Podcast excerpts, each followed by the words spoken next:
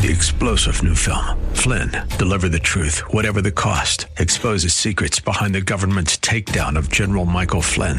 Flynn knew what the intel world had been up to. He ordered the first audit of the use of contractors. This set off alarm bells. He told the truth. He was the most dangerous person for Donald Trump to hire. They had to get rid of Flynn. Flynn, deliver the truth, whatever the cost. Available now. Watch it today. Go to salemnow.com. Salemnow.com. A Texas high school shooting. We grieve for everyone uh, who's been harmed or impacted by this in any way whatsoever. Democrat disagreements testing the president's patience. Let's vote and end this mess today. The FBI to investigate outspoken parents. You have lo- local law enforcement that is quite capable of engaging. Uh, they don't need the feds, the, the FBI, for heaven's sake. This is the Daybreak Insider Podcast, your first look at today's top stories for Thursday, October 7th. I'm Rich Thomason. An 18 year old being held in a Texas school shooting. The Arlington Police Department says Timothy George Simpkins was taken into custody without incident and charged with multiple counts of aggravated assault with a gun. Kevin Kolbye is the Arlington Assistant Police Chief. There was a fight between a student and another individual in a class. Audio courtesy WFAA. Kolbye said four people were injured, two of them with gunshot wounds, and three of them were taken to the hospital. About 1,900 students were evacuated from Timberview High School and taken by bus to a local performing arts center to be reunified with their parents. I'm Jennifer King. Stephanie Wade's daughter attends Timberview High. She says her daughter and her husband were both inside the school when the gunshots rang out. Luckily, my husband was able to text me and let me know that he was safe and that my daughter was safe. Um, but he had his number one concern was the students at hand. I knew if something was to happen, that my husband would put himself in the way. So that's what my concern was: was where was this active shooter at? This student thankful to be alive. I was on the art hallway, and this happened in the English hallway. But I knew one of two of the teachers who got it happened to. I'm so glad just that everything's okay now, and I'm fine. Another sign of a rift within the Democrat ranks on Capitol Hill, the divide between those on the left and those on the far, far left. This time it has to do with the response to the harassment by progressive activists of a Democrat senator from Arizona. Here's Daybreak Insider's Eric Cudd. Axios reports progressive Senator Bernie Sanders of Vermont withheld his name on a joint statement condemning last weekend's protests against Senator Kyrsten Sinema because it did not include a rebuke of her political views. The move marks the deep divide between progressive and moderate Democrats at odds over the cost and scope of the president's agenda. Sanders wanted the statement to urge Sinema to drop her opposition to prescription drug reform, as well as Biden's $3.5 trillion social safety net expansion. Reportedly, an aide to Democrat Senator Cory Booker of New Jersey, who organized the statement, refused to make the edits. Senate Majority Leader Chuck Schumer of New York and Senators Dick Durbin, Mark Warner, Elizabeth Warren, Joe Manchin, Amy Klobuchar, and Catherine Cortez Masto all signed the statement in addition to Booker. Now, while the statement was drafted and signed, it has not been published and it's unclear if it will. Those in Senator Sinema's inner circle have privately expressed frustration that her fellow Democratic senators in the White House haven't more forcefully spoken out about the incidents. Sinema is quoted describing the incident at Arizona State University as not a legitimate protest and wholly inappropriate. Monday, President Biden told reporters he didn't think the protesters' tactics were appropriate, but added, It happens to everybody. It's part of the process. Meanwhile, Congress foresees a short term debt fix. Congress pulled back from a standoff over lifting the government's borrowing cap Wednesday as Senate Republican leader Mitch McConnell offered to allow an emergency extension into December. The offer came as Republicans were prepared to block a procedural vote in the Senate. Speaking to reporters, Senator Bernie Sanders. I think it's a step forward. Obviously, I hope that we can now negotiate a process that does not, uh, that uh, creates a long-term solution. But while an unprecedented and potentially catastrophic federal default would be averted, it also set the stage for a possible repeat battle in December. Mike Gracia, Washington. At a roundtable with CEOs and business leaders, President says that lifting the debt ceiling is all about paying the country's bills albeit with more borrowed money. Raising the debt limit is paying our old debts. There's nothing to do with new spending or what may be coming this year or other years.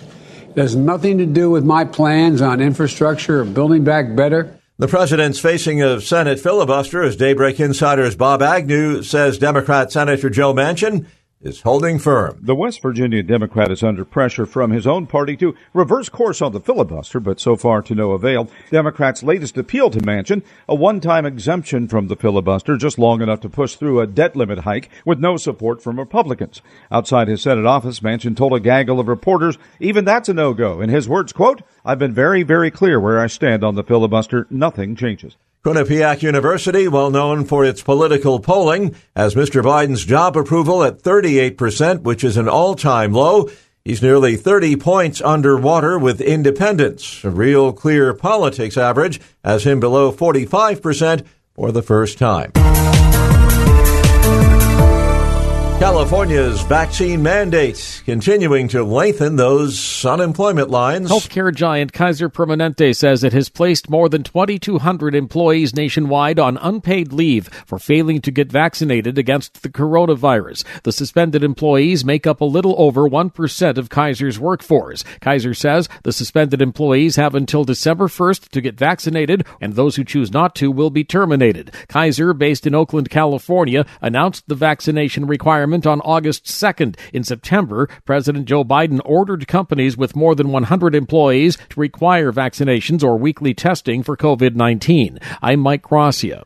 New York is working through challenges to its various vaccination mandates. A U.S. district judge has rejected a court challenge to New York City's vaccination mandate for school staff. The judge cited the harm that could take place to school children. The lawsuit was one of several challenges to vaccination mandates in the state, which included one statewide for hospital and nursing home workers. Northwell Health, New York State's largest healthcare provider, says they've terminated 1,400 employees for refusing to be vaccinated. I think we've given everybody ample opportunity. Dr. David Battinelli is their chief medical officer. Battinelli spoke at an event on Long Island in which Sandra Lindsay received her booster shot. She's the nurse who was famously the first to receive a COVID 19 vaccine outside of clinical trials. Today um, signifies just an, another chapter in the fight against this deadly virus. I'm Jennifer King. Overseas, Russia's daily COVID death toll surpassing 900 for the first time. The record comes amid vaccination uncertainties and the government's reluctance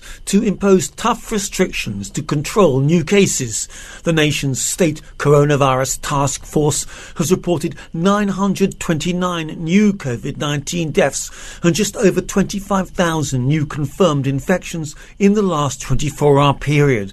Vladimir Putin's Kremlin has blamed the surge on too few Russians getting vaccinated. I'm Charles de.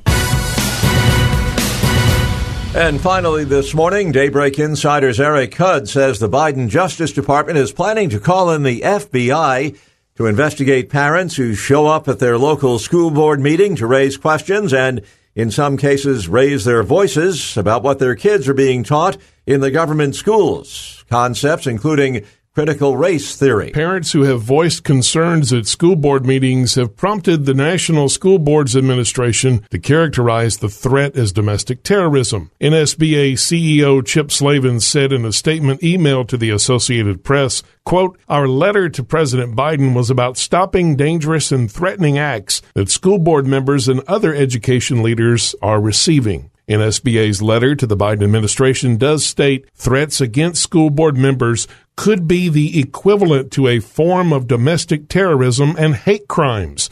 They could be prosecuted under anti terrorism and anti hate crime statutes. NPR reports Attorney General Merrick Garland has directed federal authorities to meet with local law enforcement over the next month. The one page memorandum directs the FBI and U.S. attorneys' offices to open up channels of communication for threat reporting, assessment, and response. Heritage Foundation senior fellow Mike Gonzalez tells the Salem Radio Network the Attorney General's proposal tramples on two fundamental rights. This is at a, at an attempt to chill debate. Americans are uh, have the right in the First Amendment. They have a, the right uh, to, to to free speech. A that government cannot limit our free speech, and we also have also in the First Amendment the right to petition government. And he says the federal government has no authority to police school board meetings. Merrick Garland, the Attorney General, knows he cannot do this. So at best, this is an attempt to scare parents. And that's really disgusting that they're doing that. Daybreak Insider's Bob Agnew says there's a growing firestorm of controversy over this. Florida Governor Ron DeSantis was quick with a promise to defend parents in his state from intimidation by the FBI. The citizens' rights group Alliance Defending Freedom has now sent a letter to Attorney General Merrick Garland asking he rescind his order to investigate parents as a possible threat. ADF General Counsel Kristen Waggoner wrote, quote, Parents expressing concern over critical race theory, gender theory, and COVID related mandates in public schools do not qualify as domestic terrorists. Waggoner notes citizens have the right to express their concern to elected officials with no fear of government punishment for doing so. Subscribe to the Daybreak Insider podcast at Apple or Google Podcasts, Spotify, or SalemPodcastNetwork.com. Get our companion Daybreak Insider newsletter each morning at DaybreakInsider.com. Ongoing coverage of breaking news and commentary at srnnews.com and townhall.com. Thanks for starting your day with us. Join us again tomorrow. I'm Rich Thomason.